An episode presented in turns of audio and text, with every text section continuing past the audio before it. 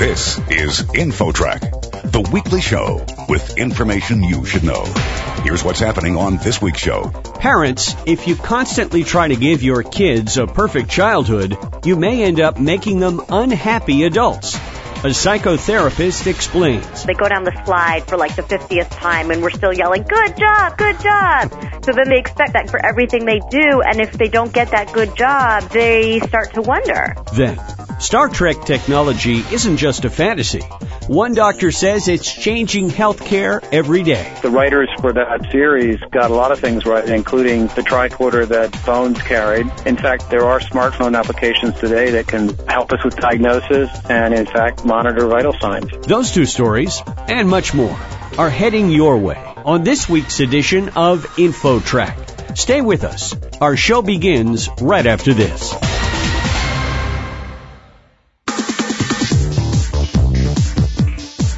InfoTrack, the weekly show with information you should know. Here's your host, Chris Whitting. Many parents are obsessed with their kids' happiness these days. But one expert says they may be dooming their children to unhappy adulthood. With the story, here's InfoTrack's Roy Mackey. Roy? Thank you, Chris. Lori Gottlieb is a mom, a psychotherapist who focuses on marriage and family therapy, and a contributor to the magazine and website The Atlantic. A headline for one of your articles on this topic said, The cult of self-esteem is ruining our kids. That's a pretty bold statement. Maybe we can start there with your explanation of what that means. Obviously, we all want our kids to have a healthy sense of self, but I think that what is happening with a lot of parents nowadays is that we're so concerned that anything we do is going to damage our kids' self-esteem that we go overboard and they don't, in fact, develop a genuine sense of self-esteem. So they go down the slide for like the 50th time and we're still yelling, good job, good job. And so, you know, then the kids think, oh, well, I don't really understand why that was such a good job. So then they expect kind of that good job for everything they do, and if they don't get that good job, then they start to wonder. What happens later, you know, I talk to a lot of employers who are saying that the people that they're hiring now who are coming out of college really have a problem with needing constant praise and needing a lot of hand holding and a lot of the things that we as parents would do to ensure that our kids had, you know, a high sense of self-esteem. It actually doesn't work that way. Why do you think our generation has become such a different type of parent than our parents were? I think a lot of things come into play. I mean, I think the world is kind of a scarier place now in a lot of ways, and so we want to, you know, it's our anxiety and we want to protect our kids and we want them to have a really happy life. And things are a little bit harder, so we focus our anxiety onto making sure that everything is perfect in our kids' world.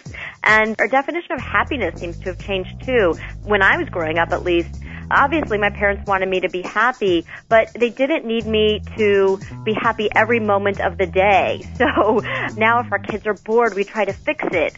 If something happened at school and our kid is sad, we try to fix it instead of helping our kids deal with the sadness in a way that doesn't erase it so that they know what it's like to feel sad or disappointed or rejected or that they failed at something. And then, you know, what can they learn from that experience and how can they get through that experience?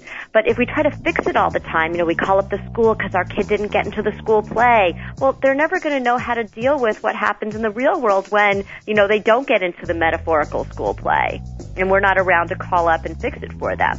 You touched on this a little bit as far as how it affects them in the workplace once they grow up, but I'm sure it affects a lot of other areas, maybe money and relationships, all kinds of things. Yeah, absolutely, it does. It certainly does affect relationships. I think what happens is they're so used to everything kind of happening in a bubble. So all of their social interactions when they're young are kind of processed through the parental lens. And I interviewed a lot of teachers for the article too, and they were saying that parents will swoop in the moment they see something happening with a kid, even in preschool. They're signing their kid into preschool and another kid grabs their kid's toy and they say, well, that's not fair. Somebody grabbed their toy. That was Johnny's toy.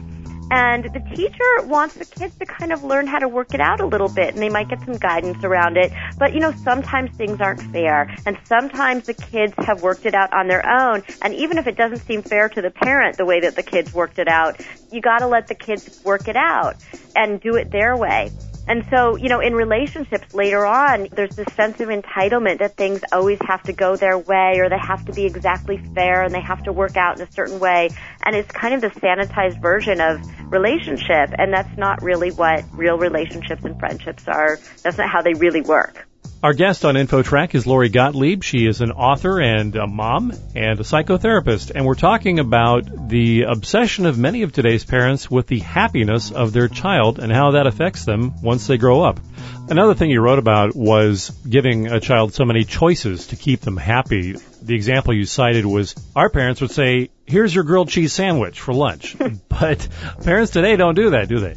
No, and I'm not saying don't give your children choices. You know, they do need to have choices, but it's about balancing, you know, how much choice you give them you know, they did this experiment that I cite in the article where kids were given a choice of, you know, 24 markers and they had different tasks to complete. And then other kids were given a choice of three markers and they had to do the same tasks.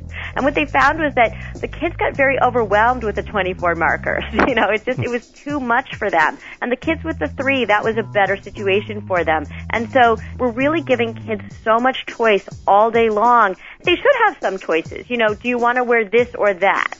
But there's certain things that it starts to go overboard. You know, do you want the grilled cheese or the fish sticks? Okay, they decide that. And then, you know, which cup do you want? And which fork do you want? And, you know, at a certain point, it becomes overwhelming for them. And what happens is later on, when there aren't that many choices in the world, first of all, they get very flustered by the fact that there aren't all of these choices. And so they can't make choices. So they're like, should I do this career or that career or that career? Should I pick this person or that person or that person for my relationship?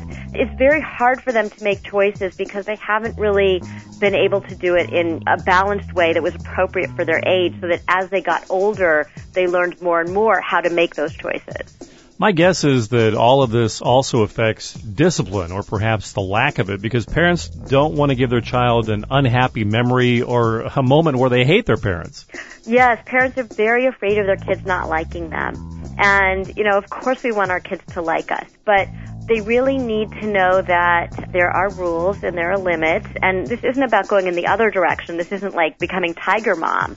This is really about making sure that kids are respectful and that they learn how to be citizens and how to be nice citizens and how to be good friends and how to treat people in a respectful way. And a lot of parents are so worried about saying no to their kids because they think that they're going to disappoint their kids, they're going to make their kids angry at them, and they just don't want to deal with that situation. It makes them very uncomfortable.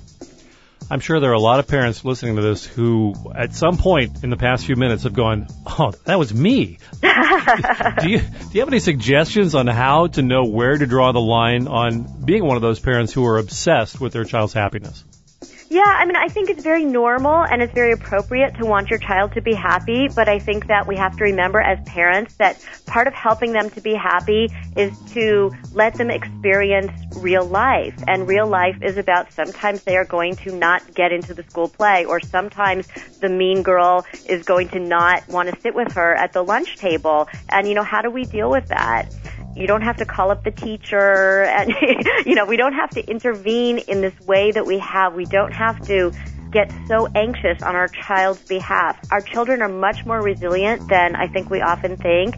And I think we need to be present and be loving and be supportive and certainly be involved in our kids' lives, but that doesn't mean going overboard. What can I do as a parent and what is appropriate for me to do as a parent versus am I really depriving my child of the opportunity to be his or her own person at the same time? Do you have any other final words of advice on how to improve this whole parenting process we've been talking about?